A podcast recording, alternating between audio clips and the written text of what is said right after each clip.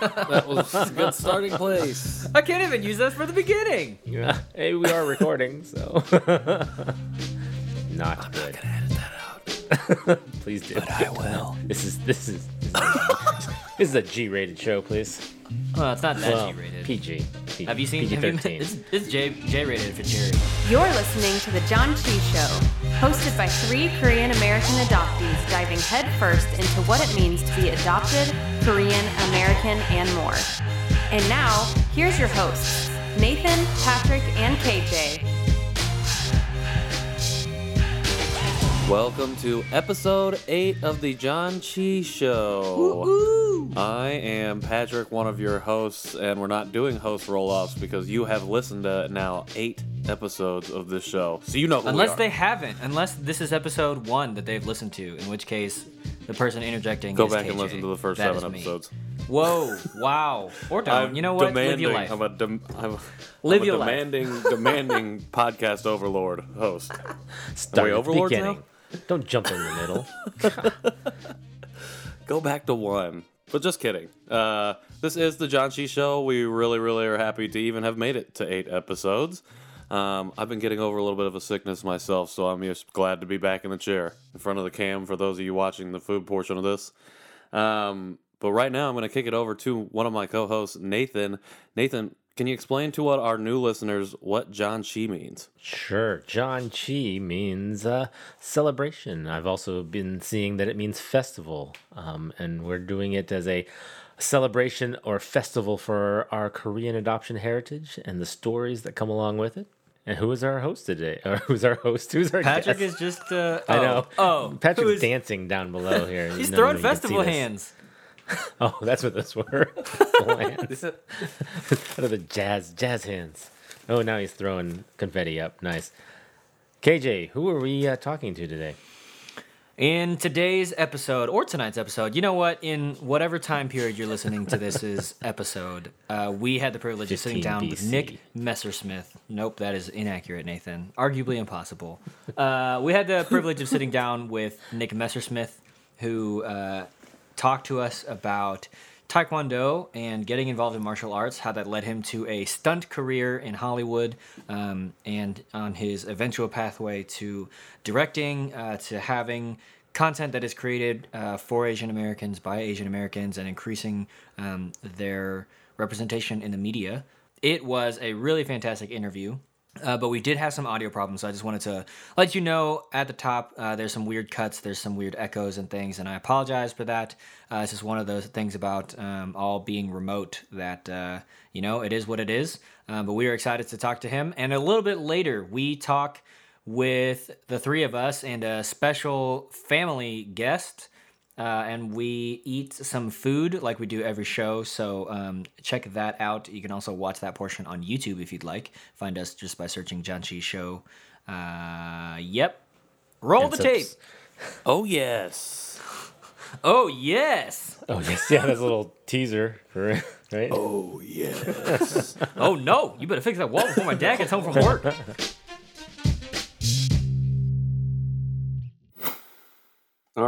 So, just want to know a little bit about your adoption story. Give us that rundown. I know you talked about a little bit in your guest form, but if you could just elaborate for our audience, uh, that would be great. Uh, yeah. So I was born in Sungnam in Korea. It's like in South Korea. Um, it's a suburb of Seoul. Um, at least that's what they think because I was I was uh, left in a building. I was abandoned. Um, so then apparently the the way my my parents were told was that uh, the police received a call. Um, when they arrived, they saw a woman running from them, and then I was there. So they assumed that was probably my birth mother, and she probably let, called the police, told them there was a kid there. She stayed. Once the police got there, she ran. Um, and then I was adopted. I came here when I was 11 months old, so I was a little bit older. I was supposed to be adopted earlier, but then I think on the day I was supposed to be adopted, I uh, had the shingles and the measles. that delayed my adoption uh, a couple of months. Um, and then my finally, when I was 11 months, I came here. So July 1st, 1986, I arrived here. Um, and I've been here ever since. Um, my Korean name was uh, Sung Chung Dae. Um, it means Sung, of course, as we know, a star, and and Changdae means like Chung is like happy and and fulfillment. So it means kind of like bright star or shining star, kind of. So grew up in Iowa, um, in the Midwest, uh, my whole life, pretty much. I had a sister that was adopted from Korea as well. So my parents were told they couldn't have kids. Um, so they adopted me, and then a few years later, adopted another girl from Korea. We weren't biologically brother and sister, but they adopted her. Um, and then uh, years later, that for some reason, my youngest sister came along, and she's their biological daughter. For they were, it must have been the pressure or something like that. And then she was kind of a surprise. So then she came along. So, you know, I had one adopted sister and and one uh, American sister, and you know, all of us kind of grew up uh, not seeing color and kind of just like you know oh yeah just every you're everyone's welcome and accepted and when i graduated from high school i had 22 kids in my graduating Dang. class everyone knew everyone and i think my sister and i were the only two kind of people of color in our school so it, it was uh, i didn't really get be around i wasn't around that a lot until i went to college and then first time in college it was kind of like whoa you know it's kind of weird of people from not just Asia, but all over. And when I got into film and, and graduated from film school and everything, um, started working, uh, was very, very fortunate enough to find myself a manager who represents Asian Americans. She uh, she's worked with on on Rush Hour with Jackie Chan. She's been a PA. She does a lot. She's done a lot of stuff um, in Hollywood. So she just recently started representing Asian Americans and helping them get out there. Um, and so she was fortunate enough to find me a lot of work. So my basis is here in Iowa. My wife lives here. Um, she teaches here, but um, I I consider myself to be from Iowa. But I, sometimes I'm like three months in LA or something, or I might be a month in Florida or something, depending on how long the project is and everything. So I'm kind of everywhere. So I've driven through Iowa. it might be the best. It's sometimes it's a good thing to just drive through it. So I always I always wanted to see the uh, the um, the Field of Dreams. Oh, area, yeah, I never yeah. never got a chance to see that. I knew it was over there, but So it seems like you have a pretty decent relationship with your adoptive family, um, Yes. and your adoptive sister and stuff. Um, I think it's I think it's really when you talked about earlier, they wanted you to retain some of that heritage and your culture, and that's why they put you in Taekwondo. Um, and you said that was kind of the one thing that they knew about. What other things, as you were growing up, did they try to either invol- involve themselves in or help you guys get involved in? What was that like, kind of, in your growing up experience?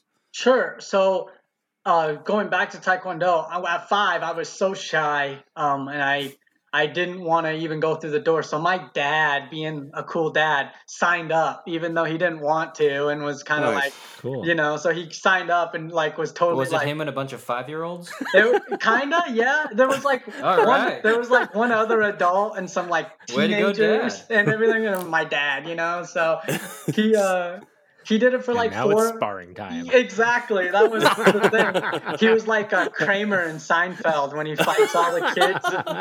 But uh, no, he he signed up and was really cool. Did it. I think he promoted to orange or green belt. He just did it for a few months just to kind of get me comfortable with everyone and the teacher and all that stuff. And then he kind of just quietly said, you know, this is your thing, not mine, and and did that. And so he he kind of he stopped and was glad that I kept going with it. I mean, I play I tried playing other sports in high school. I'm a huge football fan. I love football, but um, and I tried to play. Um, but you know, it's it's one of those things. That they always say, don't let anyone ever tell you that you're too small or you can't do something. But football is a dangerous sport. That if you are Oh, too yeah. small, you can seriously get blown up and hurt and everything. So that was one of those things that I was like, you know what, I have to be realistic and uh, just stick with Taekwondo. I was good at sparring, and you know, I kind of got into that, and so I was like, yeah, I'll just stick with that and do that. So, So I'm from Texas, and uh, when I was in high school, I went to a small private Christian school, and we like my freshman year was our first year to have a football team. So obviously, I was going to play. Uh, and same thing, uh, I was like, I want to play football. This would be fantastic. I I have that like sweet American dream. I'll be uh, a football player. I'll date a cheerleader, and like the rest will be history. Anyway, so they put me at wide receiver, which is typically like tall people who can jump, and like that's have you seen me? That's stupid. And like me being me, I was like, I would make a great running back. I'm small. I'll just dodge everybody. I'll just, I'll just, they'll all like dive for me. I'm like, I'm too short. You can't get me. Whatever. So then I, I, I played a year and it was whatever. And then senior year is like, I need a PE credit. I like football. Maybe I'll do that again. And they put me on freaking D line. I was like, I'm not gonna go up against a bunch of linemen oh like me being a small Asian person, like it was just yeah. So it was. I was like, yeah, don't let anybody tell you you can't. But also, I'm telling me I can't because I don't want to die. So Man, haven't you seen Rudy? You could Oh, do it. yeah. you just might get hurt a lot. I'm just not as cool as Sean Astin and everything. So. Uh, that movie gets me every time. So, um, talk a little bit about uh, a little bit more about your trips back to South Korea, um, especially you know you went there for Taekwondo specifically, and then you went back. I think you said on more of a cultural journey, and you talked a little bit about language. What's your journey been like from those two or trips to Korea, and, and then tr- immersing yourself in that, and what's that been like for you as an adoptee? Sure. So the, the going back for me, um, at the, the, the so I I've o- actually I've only been there once, so it was kind of like Oh, almost okay. two trips. So it was kind of like two different things. I, I went there for for ten days. It was kind of training and learning how they train in Korea and, and the way they do it. And then the other time was kind of going. They took us to some important sites there, the the temple in Seoul and you know different things like that. So we could get to see a little bit, but most of it was tra- spent training, waking up at five o'clock in the morning, having people yell at you and throw you for an hour in judo, and you know, and and you're you, you as you're sitting there holding yourself, they're like, oh no, you're Korean, you can do it, so keep going. So throw you again, you okay? Yeah, okay, do it again, and then you throw and and uh, so we did mostly that. We did get to see and explore, and it was the language. You know, I wanted to learn as much as I could while I was there. Um, you know, I a buddy of mine, I had a roommate that was Korean in college, and he was like, dude. You don't need to learn Korean. He's like, just speak English. The girls will love it, and and everyone will, because everyone wants to learn English. And so, so I was like, okay, cool. I'm believing him. So I went over there and I walked into a shop and I see this pretty girl and I'm like, hey, how are you? And she just looks at me and then walked the other way.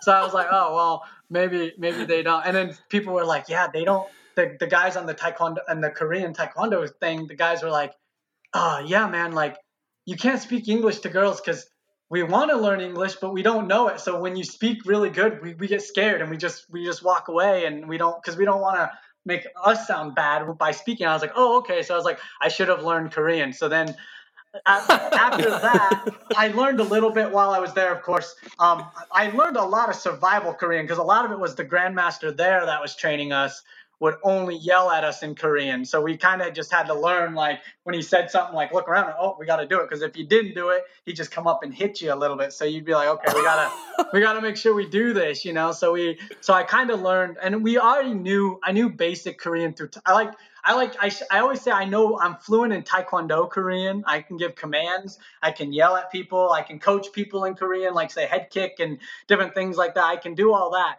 but speaking basic Korean, I was really bad at. I was like, I didn't know anything. I knew food and I knew bathroom, and that was it, you know. Um, and then when I got back, uh, when I transferred to the University of Iowa, they had a Korean Korean like class, like language. So I was like, oh, I'm gonna sign up for that. So I did that and uh, learned very basic Korean. Learned it. Um, the problem with it was, unfortunately for me, living in Iowa, you don't have a lot of people you can practice with. Right. So it was. I wish I would have known more people that I could practice it with and everything. So I didn't. I didn't learn it, and then kind of I picked up more and more throughout the years, growing kind of just on my own, um, hanging out with more Korean people. Uh, remember, my grandmaster was teaching me a lot more stuff and different things like that. Him always saying, "Oh, you need to know this, or you should learn this," and and so I I can speak just very little. I can listen to K-pop songs and understand what they're saying. Um, and I can, for the most part, if someone speaks Korean, I can understand what they're saying. My biggest problem is speaking back to them, trying to answer them back in Korean. Um, so sometimes it's like they'll speak Korean and I'll just answer in English. But there's still a lot of Korean I don't know. It would be one of those things I don't. I think I could say hello, my name is, and and you know the basic things like that. But to ha- hold down a full conversation in Korean, it would be very hard for me. I hope that someday I can learn it and be more fluent in it. So We're getting we're having a lot of people that come on and they're like, I want to learn the language. I think we need to start our own group of of that we all just learn Korean together. And uh, maybe Jerry can come in and teach us or, or start a podcast where we all learn Korean at the same time. um, that's for another day, though. Um, to kind of keep on, I mean, Taekwondo is just a huge part of yourself and your journey, and not only doing it from Iowa State, but going to Iowa as well and doing it there. And um, this Grandmaster, um, a legend in his own right, uh, here and in Korea. What was it like just learning from him? And do you guys still keep up today? Is he is he still a big part of your life? Uh, yeah. So uh, he is actually. He still he still comes back when we do testings and everything like that. He's always sitting there every December. He comes back and um, 30, I think 40 years ago, while he was there, he started this like kind of martial arts banquet that he does. So every March, every around March 6th, it doesn't always fall on a Saturday, but around March 6th, we have our martial arts family has a banquet. So he invites every single one of his students back. Um, and so I still do keep in touch with him. You know, his classes were kind of, I think, the typical what everyone thinks unfortunately. But what everyone thinks uh, a, a, typical like Asian master, grandmaster is, he would be kind of very Mr. Miyagi esque. You know, at the end of every class, we would sit and he would just he would pour knowledge into us, just you know something that would just you'd say, wow, why didn't I think of that? Or you know that that's inspiring. Or you know, I remember he t- he would always make us wake up every day and make our bed every day. And he would we'd be he's like i'm to come to the dorm and make sure you make our bed. And we're like ah he's not to come to the dorm. And i just remember i didn't make my bed and i got a knock on the door and he was there. And i was like oh. And my bed wasn't made.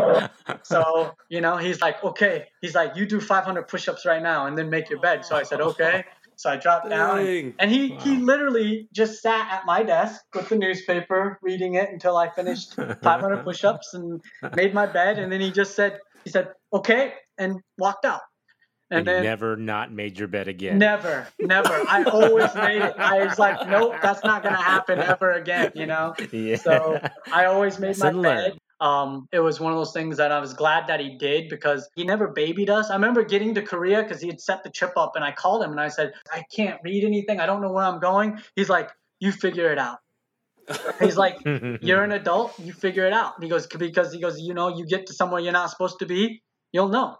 He said, so just, just, you know, get, do as best you can. Talk to people, learn the, you're never going to, almost that just throwing them in the pool and letting them learn to swim. It was essentially that, mm-hmm. like, you're going to learn yeah. the language if you need to. So, you know, he was, he was, that was the way he was. And I never understood it until as I got older, I was like, oh, okay, I'm glad that he did that, and I'm glad the training I had because now going into film, when you do stunts, you get I get I get thrown all the time and beat up and hit by cars and fall off bridges and different things, and everyone's like, are you okay? I'm like, yeah, I'm good, you know, because he was always he always told us even if you're hurt, you still get up and you just keep going. You know, there's you put dirt on it and keep going. I, I just remember one guy broke his toe during his black belt testing. I remember the guy, his toe was like that. And I just remember him saying, Come here. And he's like, You need to go to the hospital? He said, No. And he just grabbed the toe and popped it back in and said, You finish. And so the, the guy finished his testing and that was it, you know? And uh, we just like, Man, he's just, he's hardcore. So that wouldn't be me. And I'm fainting just hearing the story. passed out right now. He was, he was, uh, he was always one because I was adopted from Korea he was always he would always say to me whenever I did something, I said, I don't think I can do that. He's like, No, you're Korean, you can do it. And I'm just, I would always say, But sir, I'm not like the Korean you think I am. I grew up here, you know, it wasn't as hard of a culture. It was softer. My, you know, I like it, I didn't have to grow up that way. No, no, no, you're Korean, you do it. So everyone would be like, Why do you do that? And I said, I, I honestly don't know. But he was a man that you could never tell him no. If you say no, he'd be like, Choice is none whenever we would argue or not want to do something, he'd say, choice is none. And we knew that, okay, well, if we're not, if we don't do it, we're going to be doing a thousand push-ups. So I'd rather just do this and not have to do a thousand push-ups. So choice is none sounds like a really good mantra to have when you go to do stunts because you're going to get thrown around again. Like yes. that's the thing. You, all of that, all of that getting thrown around has kind of sets you up to be able to to take the beating that stunt people do. Yeah, to get and, thrown around professionally. yeah, get thrown around and get paid, paid for it this time. Yes, exactly. I told him that he's like better. he's like you you like doing stunts. I visited him when I was out there. He's like you like doing stunts, and I'm like, well, sir, essentially it's doing what you made me do for two years almost and getting beat up. But I was like, but I'm getting paid for it this time. He's like, mm, Mm, good. He goes, maybe I knew. He goes, I need new profession. He said, maybe I do that. I said, yeah, go ahead. So, so I guess let, I I want to go into now transitioning from taekwondo and growing up with this really really strict discipline and then transitioning that and and translating it into the stunts and the, and the film and, and the in that industry. Talk about getting into that um, a little bit at iowa state or, or, maybe at iowa and then how you kind how that kind of propelled you into what you're doing today. Sure. Um, so I went, I didn't, like I said, I, I went to junior college, didn't know what to do. And then I figured out I wanted to do film. Um, when I went to Iowa State, Iowa State didn't have a film program.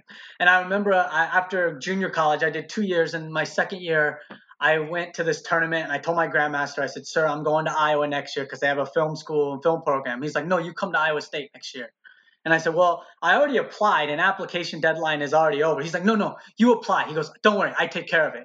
And I was like, no, he's like, I see you in fall. Choice is none. So I was like, okay. So I went home and I literally applied. I filled out the application, and my parents were like, "You're not gonna get in. Like the application is already over. Like two weeks. School is like in two weeks." I said, "I know, but he told me to." So I did it, and then literally like four days later, I got this this acceptance letter um, saying that you've been accepted into this and everything because he called somebody and everything. And, and he was like, choices none. Yeah, so I went there. so I didn't have a major. I went to Iowa State. I was like, well, what am I gonna study while I'm here? I was like, I got all my gen eds done. I had literally all my math, science, everything done at junior college like when I got my AA. So I was like, I have nothing to study.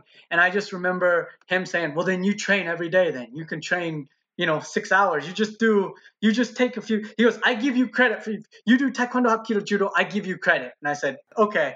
So I did three hours of class credit that with that, and I did a few other classes and everything. And he and he then he sent me to Korea, which I was very glad. And then I told him, I said, sir, I really have to transfer the next year. I I have to go to film school. Like I need to graduate. I can't just not do something. He's like, he thought about it for a second. He said, okay, okay, you go. So I went to film school. I wanted to direct. That was the biggest thing. I wanted to get into directing.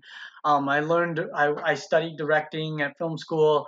Um, and then I took this Asian uh, film class at Iowa. And it was very interesting to me because one of the things they talked about a lot was representation and about how hard, if you're an Asian American, especially a male, you have to work almost three times as hard as anyone else in the industry um, because of representation, because of underrepresentation, um, because of stereotypes, because of the roles you're going to play as director or as an actor, whatever it is, you're going to have to work harder. And I said, you know, there's got to be a different way. Um, and I just remember talking to my professor who was also Korean. Um, he just happened to be Korean. And I just remember him saying, like, yeah, he goes, unfortunately, there's just not a lot of Asians that do film, that go to film school, that do film. I said, I need to get into directing. I, I, I, met a lot of agents and they said, you know, you, it might be hard as, especially as an Asian American too, to get into directing. Um, so why don't you try acting? So I said, oh, okay. So I tried acting. Um, but it was like the same roles. Like you have a deep accent, you're a Chinese delivery person, or you're a comic relief, or so, something. And I just was like, you know, there's so many more Asian Americans out there that don't have an accent, that don't speak like this. So it's why is this the only image of Asians that we see, you know? Um, and so I, I just said, you know, there's got to be something. And, and so then um, my friend was like, well, why don't you get into stunts? Why don't you get into fighting? You're, you're really good at fighting. You're really good at that stuff. Why don't you get into it? Nick, I'm seeing in our notes here uh, the thing about Hankook Dragon Productions. So uh, why don't you talk us through um, where you were and um, what you're doing now in terms of uh, getting more Asian representation in the media? Sure. Um, so, you know, when you go to, aud- I've been to auditions where I will read for somebody and they'll say, no, no, we need like fresh out the boat Korean, you know, like the hello. You're like, but they were all Chinese. You know, and, Randall. and uh, and everything. So you know, and those were the roles that you know. It's it, you're conflicted as an Asian American. You get conflicted because you say, I don't need to do this. I don't need to do this crap if that's what they want me to do. At the same time, you look at it and you're like, well, that's a lot of money though.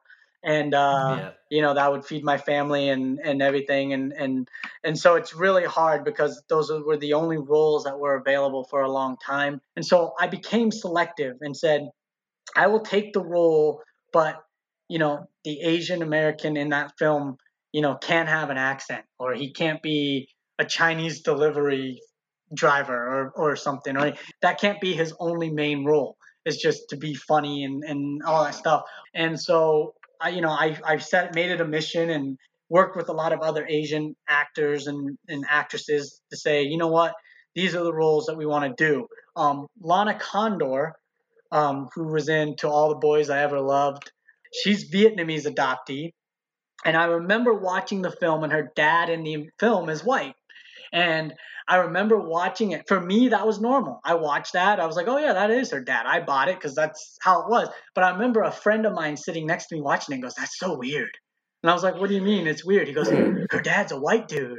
She's Asian. I'm like, for, and it took me a second because I said, you know, to me that is normal. But then I had to put myself in his shoes and say, okay, he's not used to seeing that type of thing, that relationship as a father and a daughter or whatever, who is one is white and one is Asian. So I'm glad that Lana Condor did that. I remember she said she took a lot of flack for it. There were people who said it was weird, and people that watched Netflix viewers who watched it and said it, it was weird to see that. Um, but as an adoptee, I was like, you know what, that that is something I'm glad. I hope they show that more. You mentioned Hungry, Hungry Dragon Productions was something I created for strictly for an independent film. Uh, I directed a. I got the opportunity last year to direct a um, a Superman fan film um, that someone wanted to. Someone had written the script for and and reached out to me about directing it. So I said, okay, I'll, I'll direct it. So I directed it, and we needed a production company behind it, and uh, there was no one really willing to back it up or do anything like that. So I was like, you know what, I'm just going to do it myself. I think representation it needs to start from the top. I think it can't just start in front of the screen. It has to be behind the camera. It has to be from the top. Executive producers, writers, directors, and you know, Mulan is a great example of that because on screen it's all Asian American, but behind the screens it's all the Disney execs who are American. There's nothing wrong with that, but it's like you know, they still have the power to say, you know what, we don't want Mulan represented this way. She has to be like this and that. And as an Asian American director, then you have to be like, okay, I guess that's the way we're going to do it, you know, and it still might be this very stereotypical thing because we still have this. So it's like, I believe that if we want representation to be better, we need to start behind the camera. We need to start from the very top and work our way down. So that is the goal. I'm hoping that in a few years, maybe we can start doing Asian American content that's not that people don't have accents people don't do kung fu people just are regular people that like we are that just kind of go through regular things and have regular problems and just kind of tell a story and they just happen to look like us that's all you know? So um, hopefully that we can do that and hopefully we can move that direction so. Yeah absolutely. Maybe some more stories uh, like uh, of adoption too maybe mm-hmm. some more uh, you know uh, you know mixed families where you see that so you get used to the fact that there are adoptions yeah, out there. for yeah for sure. You know i yeah. um i i wrote it I, I i will say this i i wrote a film uh i started it in film school. It's, it's called the adam project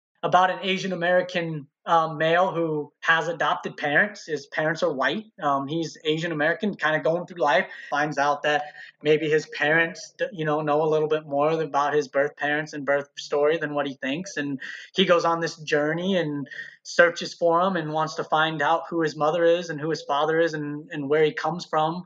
And it just happens to be this there's a lot more going on. So, because uh, I always that was always a, a thing of mine too. I said, what if what if my like father was like like this Korean mob boss? Or what if what if I have this lineage of being like the king, the last lineage of the, the last king of Korea or something like that, you know? and it was always something when I was a kid, I always thought about that. I was like, oh, so when I started writing, I was like, well, what if we wrote something similar? It's not that he's royalty or anything like that, but what if he starts finding out that his story isn't what he thinks it is? That's kind of the gist of the story, and it's kind of sci-fi with this adoption story mixed in there. So sounds cool. If you need a random dude to die, uh, I've always wanted to die on screen. sure, so hit me up. Sure, for sure, man. One of my co-producers. Uh, we, we made this uh, short film, and his mother in law was like, "Yeah, if you need somebody to die, I, I would love to be a dead body on film."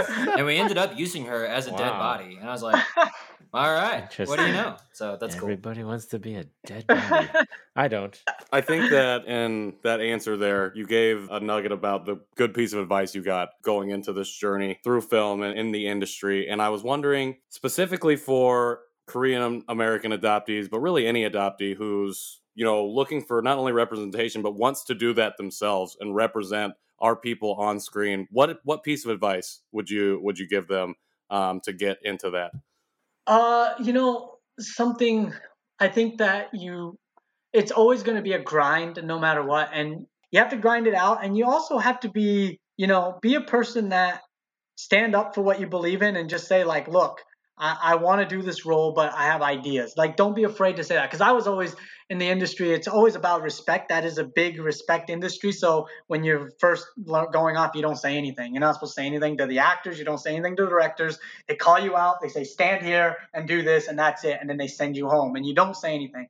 And you, when you're an extra and a background actor, that's what you do, and that's your job. So I was like, okay, I can do that when you start getting more roles on camera where you become more important, then you have a little bit of a voice and a little bit of a say. And when you have that, you should definitely say something and say, like, look, like, I know that this is the image we have of Asians, but why does that have to be? Can we portray this as a different way? Can we portray this as American? I mean, essentially, that's what we are. We we are no different than anyone else.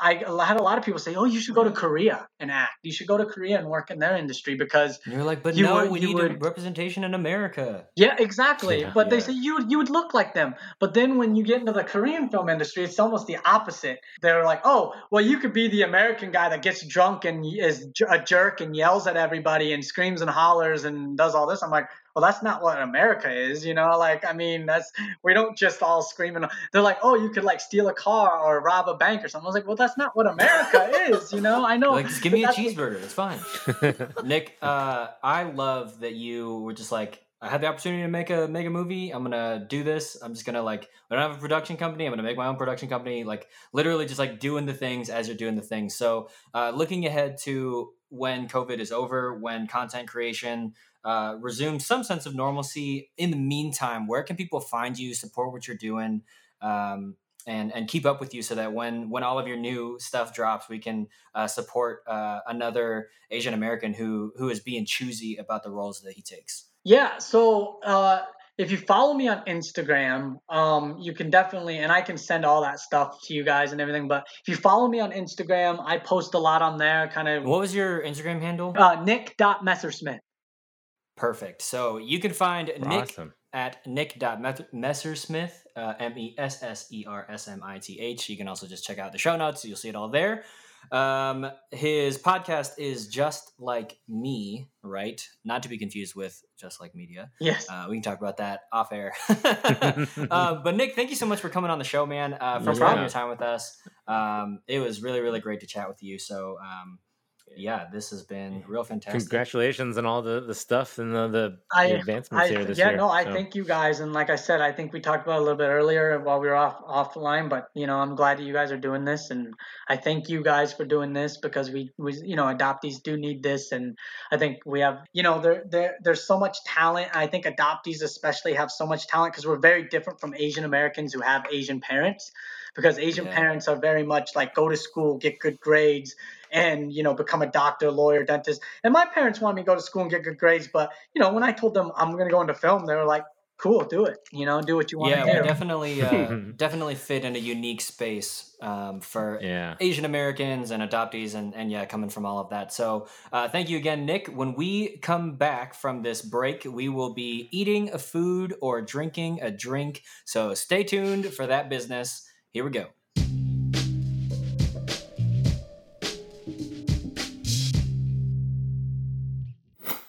We have a little special guest here. This is my eldest son, Kelvin. Say hello, Kelvin. What's up, buddy? Hi, Kelvin. Say hello to his foot. hello, Kelvin's toes. So, everyone says hello. We are excited to try some food today. I don't even know what we're trying. What are we trying? Yeah, I have no idea. So our producer Jerry uh, sent us a box with covered items numbered one through like ten or nine or something. I don't know actually how many there were in there. Uh, so today we are opening mystery item number six. Habooyakasha. Number uh, six. What is it? Oh. So yeah, six. It feels mystery squishy. Item. So it I'm does. thinking it's a sweet. Maybe it could just be choco pies again. It could be chocolate. Which would be interesting. I don't know. You want to open it, Kelvin? Okay. Oh yeah, tear in there. He's he's going for it. What's it. in there, Kelvin? Whoa, what is that? It's another Haitai Oh, product. yes. It's oh, almost like a chocolate pie. Yes. It's literally just called Oh Yes. It's called. Oh, I thought you were just saying that. yes. Can you say No, that's Oh, yes. Oh, Nice. yeah. It says it is a premium chocolate coated cake. Oh, Are you ready to try that? Yeah. Oh, he's excited. Look at that since face. 1984. Since 1984. This is older than you by a long shot. Patrick is just Yeah. casually juggling. So we have three of them. Whoa. Do Looks you like they're all the same chocolate flavor. cake? Do you like chocolate I cake? want that. No, you want this. I want that. Oh, why do you want the Low paper? calories, low like sodium. Zero I'm gonna put trans fat. I I like the name of it by Haitai again. I, yeah, I love this. Let's uh let's dig into it, yeah? Yeah, all right. Here you go. Give me- Here you go. Oh, no Look at that. nutritional label. I'll just have to take the zero grams of trans fat Yeah. at its best. But I'm assuming not- the- that's probably on the bottom. A little box. melty. Little Yeah, melty. you don't yep. make too much of a mess up here, buddy. Looks like a Oh, mine's a chocolate little melted. hostess cake. It does seem like a hostess snack. Oh. Mm. Yeah. It's got got some chocolate detail Oh. The on the top thin, there. thin chocolate filling. Yeah, it is. It's uh. Mm-hmm. Oh yeah. I am. I like it. No, it's like a zebra cake, right? I, I feel like Yeah. it's Or like uh what's the other one? Uh a ho ho? It's been so No, long ding since I've had dongs a hostess snack. stuff. Yeah, Ding dong. know. Yeah. I, I like this one already better than the choco pie. What? No. Really? Yeah. I I think this one's more moist, or it just it's not as dry as that one was. Well, the the chocolate pie is marshmallow based, and this one is cake based. It's got a good True. layer of sponge in there. If I've learned maybe. anything about if I'd known I would've anything that we've done during these food things, it's that Americans do things way over the amount that normal countries do. That Like that's true. a like that's a moderate amount of filling. In America, but- that would be all filling, I already very finished thin it. layer of cake. Uh, I feel like it's well balanced between the sponge layer and the the chocolate layer. I think uh, that might uh, like that might be ganache. I actually have no idea. I've not watched enough uh, British Bake Off to know for sure how to talk about cake beyond calling it sponge. So this is uh I mean, I'm not saying oh yes, but I am saying okay. Yeah, I'm I'm saying I'm saying it's Oh shoot, I'm getting chocolate on my shirt. yeah, it is crumbly, and I wish I had known this is what we were eating. I would have brought more napkins up here, especially for um, this one here. I might be doing a, a cleaning just here in a little bit. just bit. flick them off. Just flick those things off. Kelvin, What do you think? You like it a lot? Is it chocolatey? Nice. Yeah. Is Is it it spongy? tasty like a cake? For those listening, Kelvin is too busy eating to actually properly respond. But he He's not is even. He doesn't even o- open it. He's just He's going right nodding through his that head. package. Going right- That's, that's He's just actually gnawing really through good. the That's- package. That's a little bit better for the uh, cleanliness of the uh, the experience here. Yeah, Nice. Wow. I'm assuming it since it survived its trip from California via wildfires. That's why it's a little melty. So I'm not gonna. Yeah. hold Why it are you down. eating it like that? To save your fingers from the Me? chocolate? Yeah. Yeah, I just don't want it to. Yeah. Get a, oh shoot! It's on my chair. These are definitely crumbly. Whenever we've eaten Sarah, the I chocolate promise I'll clean this up. We've been eating them on on uh, on the table and in a plate and everything like that. Because yeah, as you can see, it's already going all over his face and probably Yes. It's great See, video content. though. It's like Yeah. that because you're supposed. These are originally made to be eaten in one bite. So you just shove the whole thing in your mouth. Okay, do good it. job. I dare you. Well, I Open opened a this new one, one. and it's Eating been it out of the destroyed. it's destroyed already. Open a new one and fit it in your mouth. I Yeah, I will know. right I actually, Figure it out. I think I finished mine in about three bites, four bites. Mm-hmm. Oh, this one's even in two Yeah. halves. Because it was like that's Oh. how it came out of the package. Huh. Oh, There it yes. is. There it goes, chocolate. I, I I'm a I'm a fan. Mm-hmm. Would you eat these again, Kelvin? Yeah. All right.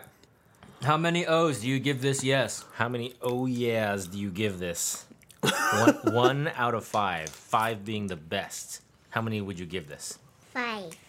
Oh, Five. There Kelvin you gives go. it a five out of Kelvin five. gives it a five. Youngling approved. I'm, I'm, gonna, gonna, give, give, this. it at least a four and a half because I like, like I said, I like, I like this better than Choco Pie. yeah, I think I'm gonna give it So. a solid four O's. Yeah. Patrick, I was gonna give it a solid four as well nice. because that last one I opened was split in half and. Just hold it together. I think the thing should hold it together in the packaging before I or when I open it. wow. That's true. If I ever opened like a Kit Kat and it was already cut down the middle, I'd be probably disappointed. Yeah, just I would just throw it away. Just it's already ruined. I can't I even didn't eat this. ask for a break. I just wanted a whole Kit Kat.